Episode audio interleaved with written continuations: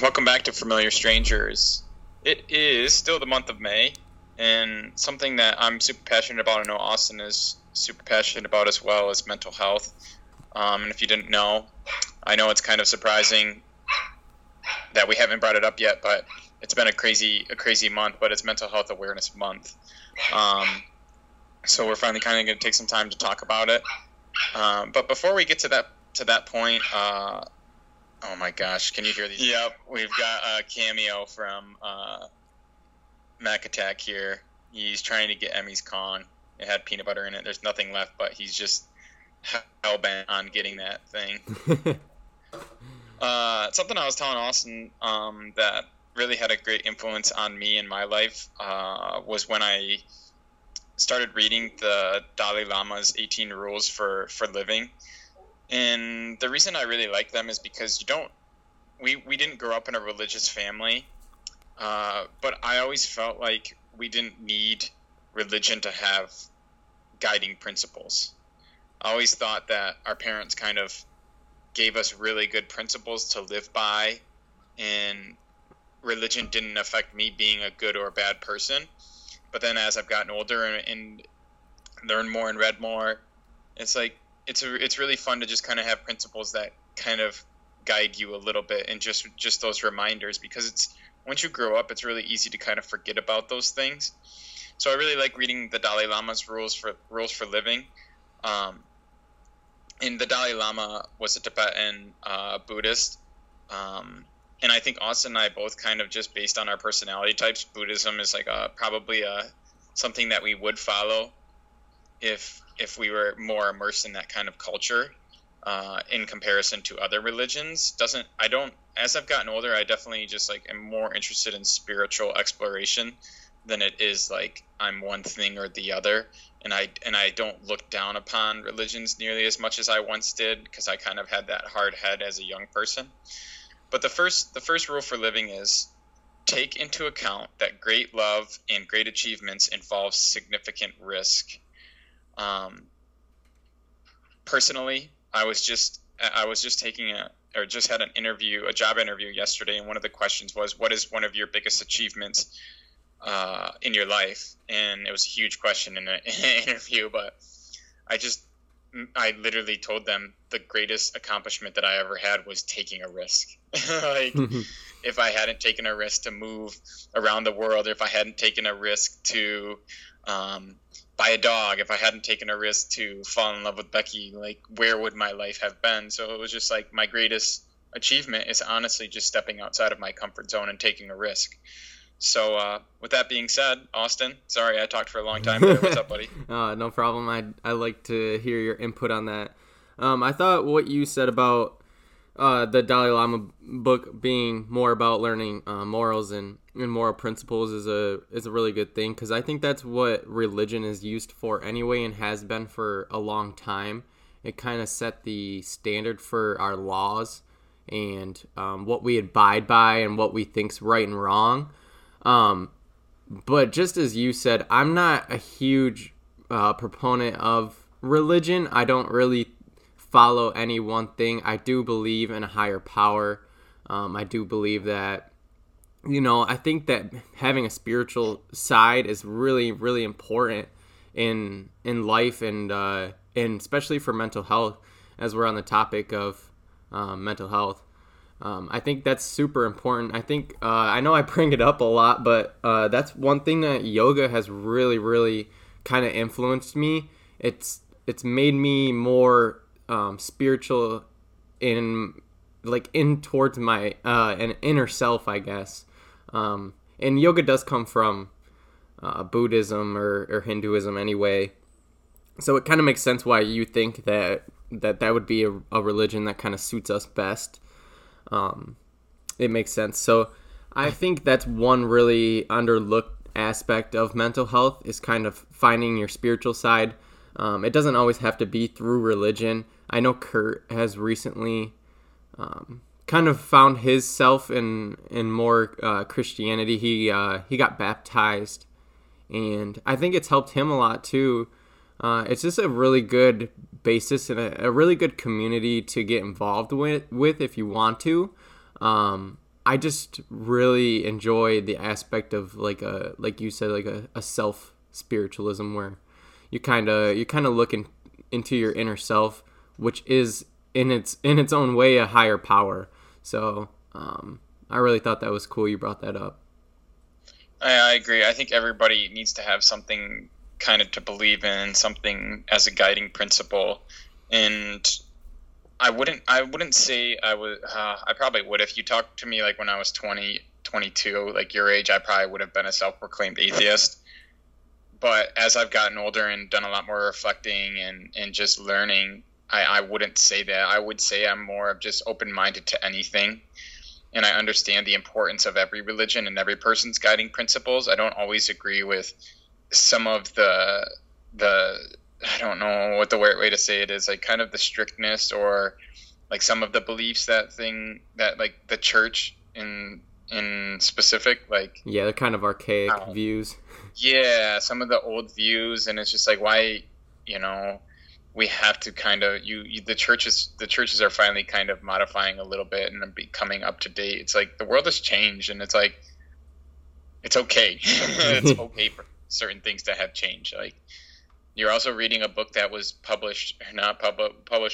created thousands of years ago, and we're just reading interpretations of it. So it's like we should be able to have some modifications, or how we interpret it or how we want to build it around our life should be important as well. But I think kind of going back to the Dalai Lama, the rule number one, take into account great love and achievements involve significant risk. Personally speaking, I think it's one of the most beneficial things that you could do. I think in a previous one, I've said, do something, try to do something that makes you go out of your comfort zone, do something that makes you feel uncomfortable. Don't be afraid to try something new because you never know what might come from it, Yeah. Like when I was even in Hong Kong, it's as simple as something like going to the park and playing basketball. It's like, it's always nerve-wracking going to a new place and like meeting new people. But like, had I not just taken a small risk, I would have never met like some of my best friends. Like, there are some people that I would consider my best friends now, But if you just always are afraid or always unwilling to go outside of your comfort zone and take a risk, great things may not happen. It's not just going to come to you.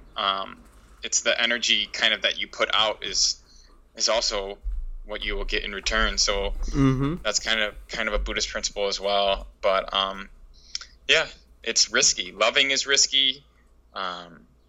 Taking risk is scary, but the joy that comes out of it is what you will remember. You will forget about how scared you were in the beginning. Yeah. And what's that? I mean, you hear this multiple times, or you've probably heard it multiple times in your life, that the higher the risk, the higher the reward.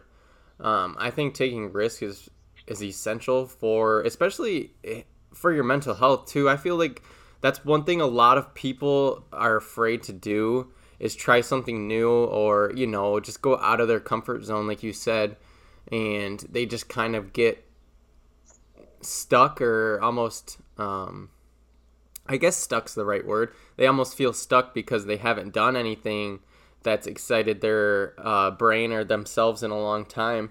So I think it's really, really important to go and try something new. It doesn't even have to be something super intimidating. You could always, even like trying a new restaurant or trying a new activity like hiking or biking or something like that. I think that's really important too. It doesn't always have to be this career change or anything like that. If that's what is on your mind and you've been thinking about, I think that's important too. I think you shouldn't feel stuck and unwanted in a position or in a relationship or anything like that. I think you should really challenge yourself, and you should be happy. You should make yourself happy. It doesn't come from anyone else. Agreed. If I've always given that advice, nobody or nothing else is going to solely make you happy. Only you within yourself. Like, yeah, this dude is so crazy. Mac, stop, buddy. Stop. Gosh. Oh my god, you guys are crazy. Anyways, I forgot what I was saying, but that's all right. Thinking about mental health, I wrote down some questions to kind of discuss, and mental health was probably my favorite unit to teach previously, and hopefully it will still probably be one of my favorite things to teach just to young kids. But it's really funny.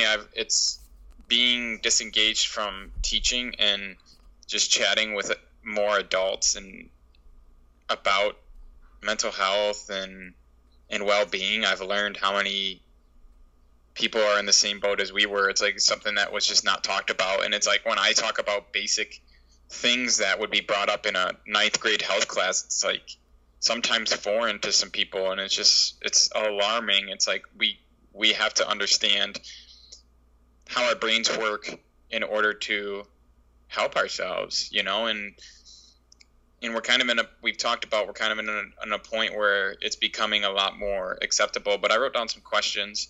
So the first question that I wrote down is, please, Emmy, be quiet. Hey, stop. Small apartment.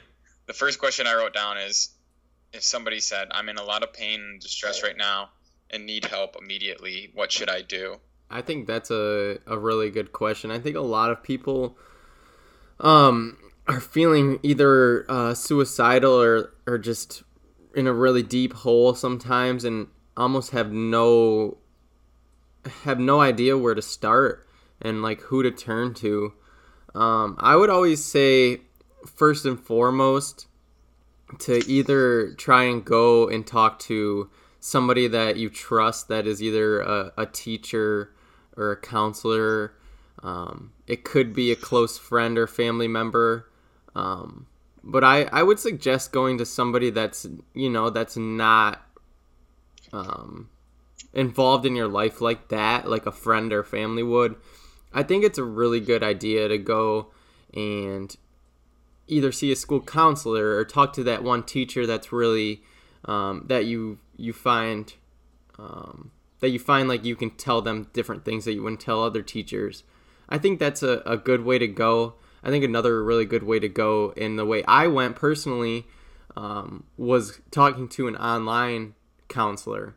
So last year during COVID and stuff, there wasn't really in-person therapy sessions going on, and I was probably at my worst mental health breakdown per se that I've ever experienced. And I could talk to you, Josh, about it, and I could talk to Danielle about it, but it just didn't help me the way I needed to. Granted, it did help a ton, and you guys have, whether you know it or not, walked me off an edge before, so that's I appreciate that a lot. But going and finding a counselor or a therapist that it kind of fits your personality and can understand where you're coming from, I think that's a really good place to start.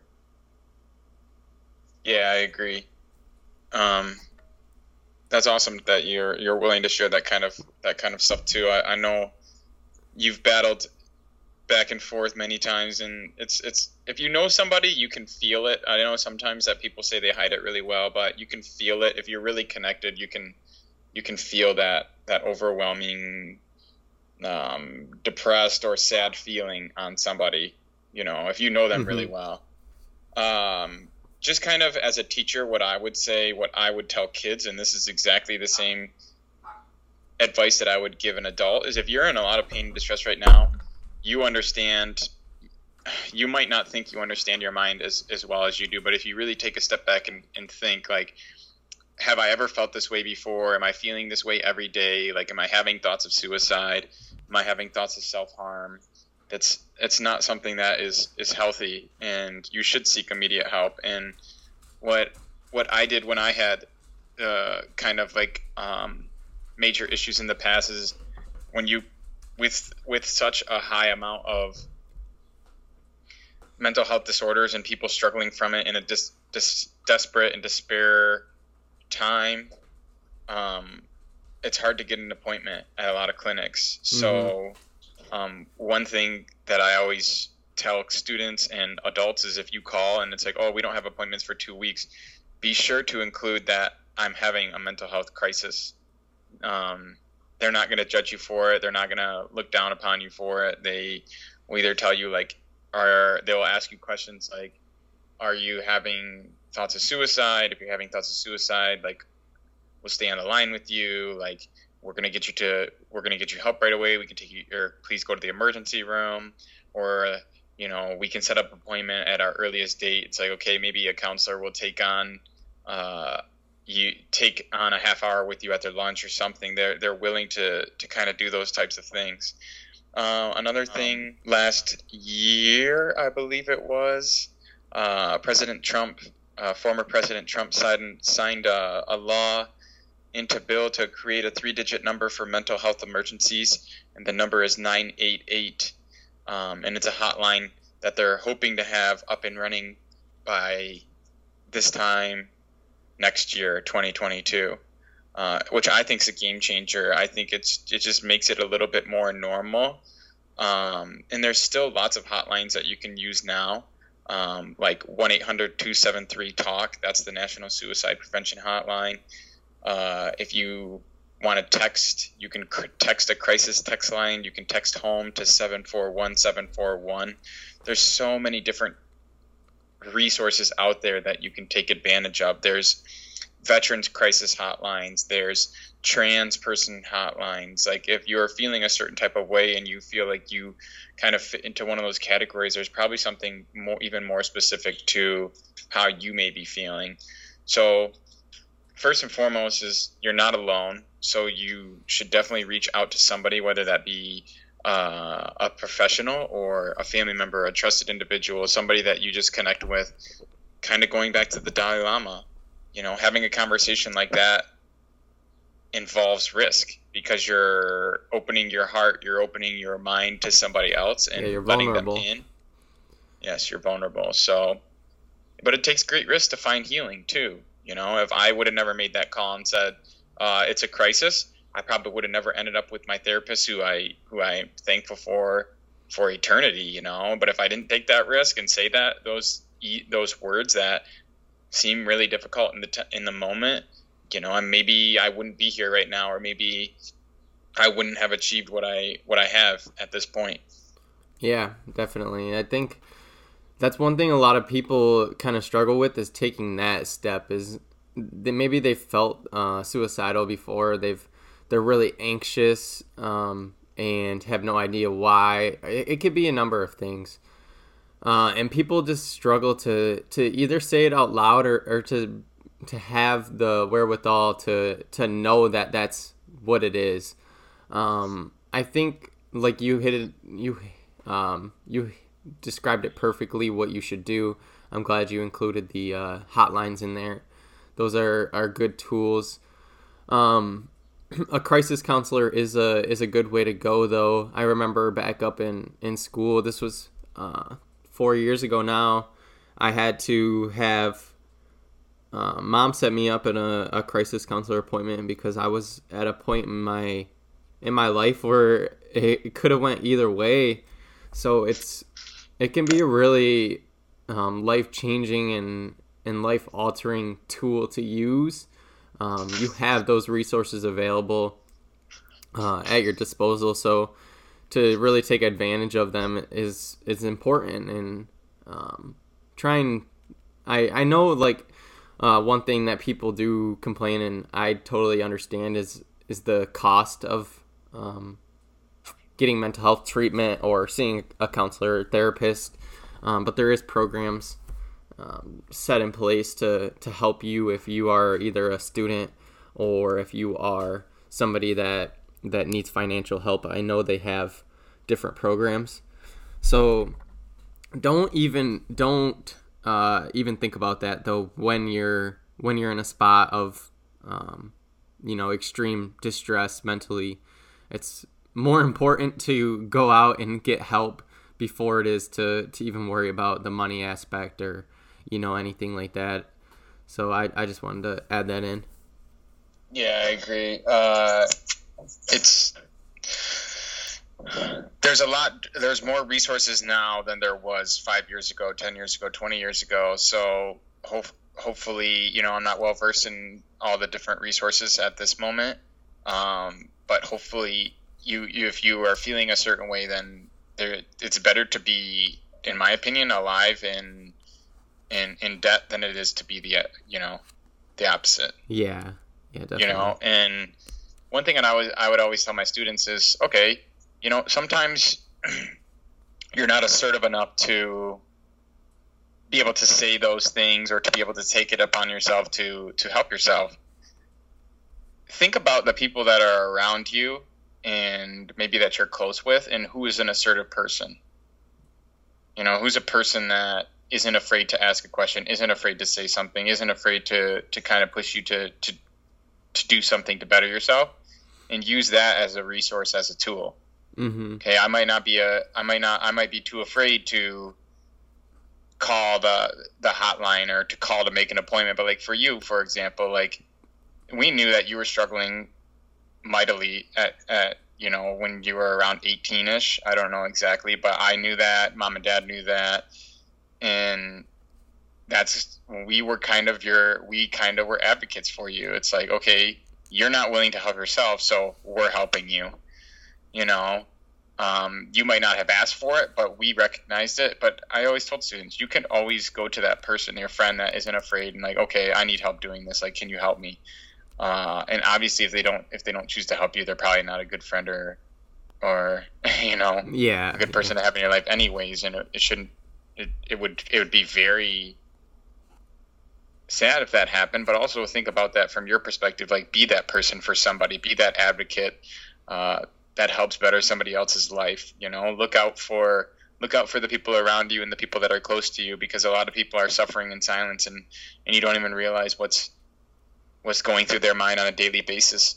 This morning, I wanted to tell you the story. Before I took the dogs out, I could hear like yelling. Like, it was like before 6 o'clock in the morning. And I could hear yelling outside. And I'm like, what the hell? It's so early. Like, why is there somebody yelling? And when I took Emmy to walk outside, there was a homeless guy inside of a dumpster. Like, just yelling. Like, why do you always do this to yourself? Why do you always do this to yourself? This is why nothing in your life works. You always get inside your own head. You always think this. And just screaming, like, at himself, and he was clearly having a mental health breakdown. And mm-hmm. just like, even as a person who advocates for it, I'm just like, when you hear somebody going through a crisis, it's like, oh shit, you know, you kind of freeze up. And I'm like, I don't know what to do right now. Like, yeah. You're not trained to know what to do either. But like you said, I think just saying, you know, it can be something really small as a friend or as a person that's a bystander. It doesn't have to be, you know, you don't have to sit down and have this heart to heart with them. It could be just something really small that could change a whole person's day or a whole person's, you know, life. There was one story I really enjoyed hearing, and I think you've probably seen it too, where this kid was... Man, how did it go? I think he was like cleaning out his locker, and somebody noticed him doing that, and like on the walk home, or God, I can't remember exactly how it went. My memory's shit. But on the walk home, like, was talking to him and found out that he was like planning on committing suicide that day, and was cleaning out his locker, and just like the small gesture of asking him whether it was if he needed help or if he, you know, what was wrong or something like that, kind of changed the whole trajectory of his day, let alone his whole life. So, like, small things like that can really impact someone's day, and I hope people don't take that for granted, that whether it's a small compliment or whether it's a, you know, something to lift them up, or something, you know, something funny even. It can be anything like that. And it can change a whole person's outlook for that time being. And I think that's a super important tool also. Agreed. I agree. I know one thing I always share in my classes is a video by a psychologist named Brené Brown. It is about empathy. I'll put it up on our Instagram and socials here after this comes out. But it's just a great video about like defining what empathy is. So empathy is like feeling with a person. Sympathy is feeling bad or feeling sadness for somebody. Empathy is feeling with them. So it's putting yourself in their shoes and walking with them. And it's a very simple video. It's an animated video, only a couple minutes long. But I've had multiple adults tell me that video is something that they will go back to when they just kind of, need to feel, what connection means, and showed other people and to kind of understand like how you can feel with somebody and what's, you can feel bad for somebody, but that doesn't help them. Sympathy doesn't help them. And it's kind of like the versus empathy versus sympathy. I think it's really important for people to kind of understand the difference between those two. Also, when I listened to Kevin Hines, who's a suicide prevention speaker, who attempted to commit suicide by jumping off the Golden Gate Bridge in San Francisco, something that always stuck with me was when he talked about how when he was walking to that point on the bridge that day that he did jump, that he was passing all these people who he felt, just didn't care. And he thought maybe if just one person would have said something to him, that it could have changed the outcome of that day, and you're walking with people that feel that same exact way every day, whether you know it or not. Yeah. So just being aware of how you're treating others and what you're saying to them and what are you trying to do to have a positive impact on somebody's life. And there's also like things like the bystander effect, which I don't think many people have learned or understand. It's like the bystander effect is when there's an emergency situation happening, and that can be a mental health emergency. It can be like a crime. It can be a bully. It can be an accident. No, just an emergency time. The bystander effect says the more bystanders that are present, the less likely that someone is to help the person that's in distress. That people are more likely to take action in a crisis when they are the only person or there's only a couple people there. So taking that into consideration when you think there might be a crisis happening, whatever it may be, that for some reason our brains will kind of shut off and think that somebody else will do it, because it's a very, this is why people that are in the medical profession, that work in emergency rooms, ambulances, police officers, they spring into action because it's something that they've trained themselves to do many times. Whereas if you're not in a job like that, you kind of will wait for somebody else, like look around for somebody else to do that. So like in relation to mental health is like if you see somebody or you think that somebody is struggling, don't wait for another person to maybe kind of help them or to reach out to them or do whatever you need to do to have a good impact on them. Be willing to kind of be vulnerable and take control or not take control, but be willing to be vulnerable enough to help them and not wait for somebody else to do it. Yeah, that's a really good way to think about it. And being empathetic, like you said, is probably one of the most lacked traits, I would say, especially nowadays. And it can be so important for helping yourself too. It doesn't have to be helping other people. It feels pretty damn good to be empathetic and kind of to empathize with someone about something, whether it be mental health or whether it be just like everyday life. That's a really good connection that I think a lot of people lack because they just don't have that tool in their tool bag and can't use it. You're one of the few people that I know that are really good at doing it with pretty much any age group. So that's really cool to watch. I know it's probably helped you a ton. You've surrounded yourself with people that are empathetic and that are really good at, conversation and talking with different people. So I think that helps too. And that goes back to what we said earlier. Just watch who you surround yourself with, because that's a really big thing too. I know that once you get around good people in your life, people with good intentions, like you'll start to see that creep into your own life. And it's a really cool thing. I know there's I don't know if it's a fact or if it's just something that's pretty much agreed on, but is that you're kind of the accumulation of the 5 people you surround yourself with most. So I think that's a good way to live is look at who you're spending your time with and choose wisely, because that can really impact your life in ways you never thought were possible. So that's another big thing that I would vouch for. I know we were getting on the topic of mental health. I didn't really expect a whole episode for, but that's how we feel about mental health and about people going through a struggle within themselves. We totally understand. We can empathize with those people, and we're really here to kind of to speak on that and hopefully to help others.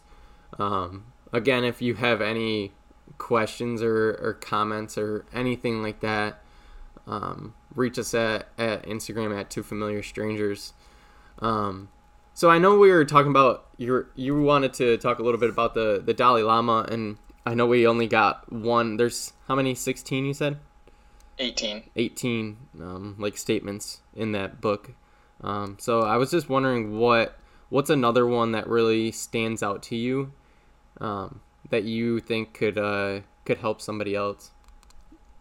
Well, kind of going in order here, rule number 2 is when you lose, don't lose the lesson. That's something I kind of would tell students all the time. It's like anything that you do, there's something to be learned from it. So whether it's positive or negative, there's always something that you're learning about yourself or you're learning about a situation. It's like I would, for example, kind of tell them like, okay, you don't have to go to college after high school. You don't have to go working right after high school. You don't have to go to the military right after high school, but you have to start thinking about what you want to do for the rest of your life or what you might be interested in. But if you never put yourself into certain situations, you'll never understand, you'll never gain a lesson from that. So I think in terms of a mindset, this is where religion is really important, because it's like when something really bad happens, you know, in Christianity, for example, you would pray. And it's like, okay, this is God's will. Like, this is what this plan didn't work for me, but this is something good that happened, and now I'm going to move forward. Mm-hmm. And kind of same with like helping people. It's like there's prayer lists, and like you're always engaging in a sense of community. But when you lose, don't lose the lesson. You know, there's always something to be learned. And when we fail, rather than dwelling on the failure, which I know for me is really difficult, it's like I used to especially want to be a perfectionist, but as I've gotten older, it's like when I fail, it's like, okay, it really makes me reflect on where things went wrong, and then also has taught me something about myself that I can improve. Mm-hmm. And I think I oftentimes see a lot of people that get way too discouraged too quickly and are failing to take something from a bad situation or a situation that didn't play out how they thought. No, I think that's another really good lesson is, and you kind of can gauge how or who a person is when they lose or when they fail. It's a really good lesson in life. And if you listen to anybody that is successful, they usually will talk about their failures before they talk about their success, because that's what led them down the right path of success. So I think failure is something that has to happen for you to grow. It's really necessary. It's one of those aspects of life that in the moment definitely really sucks. It's shitty. It doesn't feel good to fail. But it's something that through it, if you stay strong and you stay at a goal or at something that you're trying to learn, then you're going to gain so much more from failing than you would just getting it handed to you. I mean, if you think about like a wealthy person, and they have their life, their kids' life set up for them because they've done so well for themselves. And you see a lot of times these kids themselves fail because they've had no obstructions of getting to where they want to be. So I think it's a really important part. It builds character. There's a lot of good things that come from failing, even though in the moment it really sucks. Yeah, and that's where like my generation and your generation takes a big hit from the older generations. It's like, oh, you guys all got participation trophies, and nobody has had to face any hard times and overcome adversity. And I'm like, yeah, okay, you can say that maybe is true, but also your generation's the one that fucking implemented it. You think that kids were like, oh no, everybody has to get trophies. Like, that never happened. It wasn't like 7-year-olds making the decisions about everybody getting trophies. Because I worked at when I worked at Camp Daggett during the summer, in my first year, the director said, like, oh, like in your area, I was the recreation director, so we played a lot of games. He's like, we just play for fun. We don't play for like winning and losing. And I'm like, yeah, we do, because that's how life works. And yeah. It's like, and that's not like a diss at them whatsoever, because John is one of the most influential people in my life. Like, he was an amazing human being, and he's just kind and caring and empathetic. So he just wants everybody to have fun. But it's like, this game means nothing. This is an hour out of the day where this game means nothing. And if somebody can't handle losing that, that's a problem, you know? And this camp is about, character building and relationship building and learning that losing is okay, and understanding how to handle it is important. So it's like, our generation kind of takes a hit from the older generations. But in my opinion, it's like, how is it our fault when the system that we are brought up in was made this way? Yeah. But now as a teacher, being aware of that, it's like, it makes me kind of push the other way and try to kind of bring that balance back to what I think is necessary. Yeah. Yeah, I totally agree. I think it's necessary for kids to learn to be a good winner and learn to be a good loser also. I think that's one thing that comes from sports. That's probably the best thing that comes from sports is you learn how to handle a defeat, and you learn how to be a good winner also in a good sport. So if you're in a sport, that's one thing that you should really not miss out on that lesson, because it's going to happen repeatedly in life.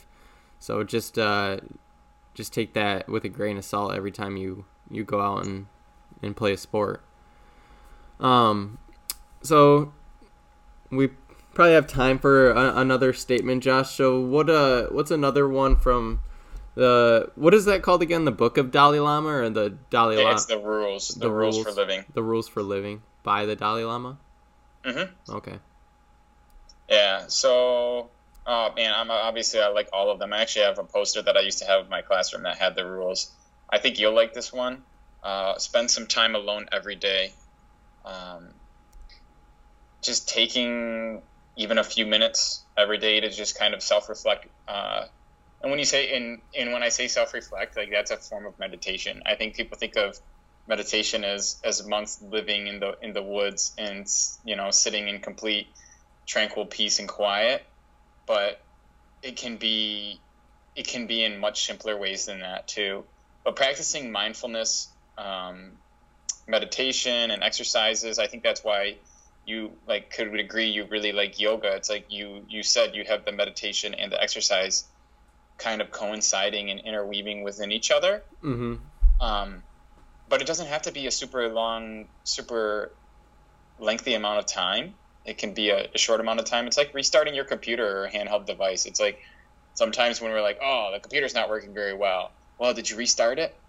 Yeah, I did. And then it works okay. So are you doing that for yourself? Like, mm-hmm. Just a minute of silence by yourself can benefit your overall health and wellness. Yeah, I totally agree. And that's one, I mean, yoga is definitely a good way to do it, and meditation is another good way to do it. But like you said, just being mindful, that's the lesson there, is trying to be, you know, trying to think, reflect on things you may have said or that you heard that day. One of my favorite times to do that is actually during a walk. So I usually take like a mile, maybe 2-mile walk pretty much every day. And it's a really good time alone to self-reflect, let alone, I'm usually not alone. I have a dog with me. And then when you're home, you'll walk with me too. But it's a really good time to kind of gauge where you're at and to think of new ideas. And, you know, it's really, really stimulating, especially once you're done and you kind of think about what just happened, and once you get into that mind state of being mindful, of being, you know, that mind state where you're thinking things that you wouldn't think if you're around other people, or if you're at work, or if you're at school. I think that's super important to take at least a couple minutes a day and just reflect and try to think for yourself. Yeah, and I think obviously just I'm going ping-ponging off you here. Like, one thing that has really helped my mental health is, I'm not going to get into a long riff about this right now, but it's owning a dog, because it gave me something to care for, but then it also gave me a walking buddy. Yeah. And I know you and I have talked about this. It's like, oh, we both like to walk at the property, and we love doing it together because we have great conversation and enjoy being there together. But we also both really value our time by ourselves. Mm-hmm. You know, being alone and being in that place to reflect is really important. And just kind of to give everybody like a clear understanding of what mindfulness means, because I honestly didn't really know that much about mindfulness until I started in therapy with a psychologist. But it's the mental quality of having increased peace, awareness in your thoughts, and attentiveness to yourself. So when you are being mindful, you're bringing more attention to the present moment, and it enables you to kind of have more control and engage in what you're doing and finding meaning in the simple things. It's like learning to show up in your own life, and it's really, because it's really easy to kind of lose control of that and not be aware. Mm-hmm. One thing, when people are having, like, for example, like a panic attack or an anxiety attack, just helping them create mindfulness. Something that I would use with kids is box breathing. So breathing in for 4 seconds or 5 seconds, holding the breath for 5 seconds, releasing for 5 seconds, holding the release for 5 seconds, just making a square with your breath. And I do that a lot at night. Like, the other night when mom and dad were here, I was just really anxious. I don't know, just being with them, that feeling, I was just like, had all these things rolling through my mind. It was like a couple years worth of emotions just felt like they were piling on me, and I was having trouble sleeping. So it was just like building that square with my breath and just calming myself down and being aware that, like, I'm probably not breathing. This is why I'm feeling a little bit anxious. You know, I'm not focused. I'm taking really short breaths. My heart rate's increasing. I'm not going to fall asleep if my heart's racing this fast. But then, like, doing other simple things. It's like, if somebody's having an anxiety attack, it's like, okay, what's one thing that you can see right now? What's one thing that you can touch? What's one thing you can smell? It's like kind of bringing awareness and mindfulness to the senses. Mm-hmm. But mindfulness is also like the opposite of ego. It's letting it go. When you let your ego and your personality take control, you're missing a lot of important essential life lessons.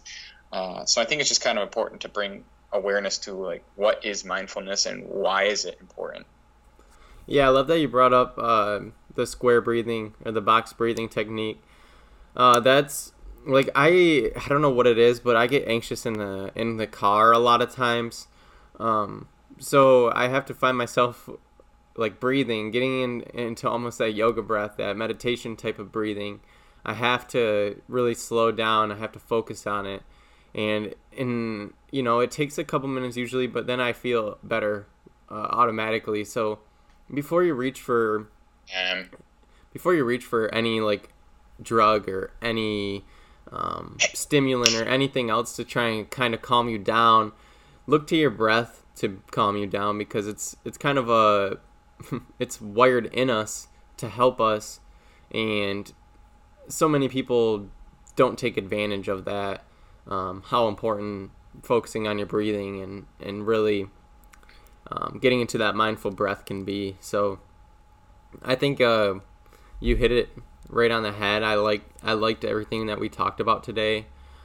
I think mental health is something that will probably, no matter what state we are in, whether we're the best we've ever felt and doing great in life, or whether we're, you know, down in the dumps and not feeling so great about where we're at, I think it's something that we'll continue to talk about and hopefully keep evolving around, because it is an ever-changing thing, especially with social media nowadays. So it's cool. I'm glad that we took the time today to sit down and have a good conversation about it. Agreed. And just remember that everything takes practice and it takes time to institute good habits. Like, square breathing is not something — your mind will try to drift quickly to other things rather than focusing on your breath. Like, if I can't fall asleep, that's what I go to, is square breathing, and I try to make it as long as I can. And after a couple minutes, I start to forget about what's on my mind because I'm so focused on my breath instead. But it takes practice. You know, it's really hard. Your mind wants to race and take you elsewhere. But just remember, you're not alone. Everybody's going through something. I mean, I struggle with mental health on sometimes a daily basis, and sometimes go weeks without thinking about it. So life is about ups and downs and peaks and valleys, if I want to be cliche.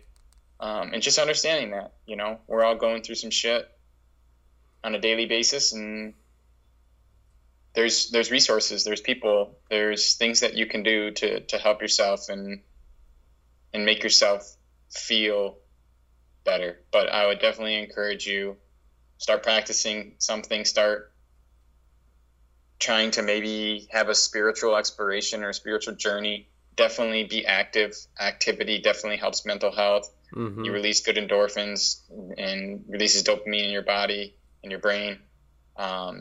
Being active is a huge mental health boost for many people. So I definitely encourage you, not only for your health, your physical health benefits, but your mental health benefits as well, doing something. And if you can get involved in a community and be active at the same time, it's probably double beneficial. Agreed.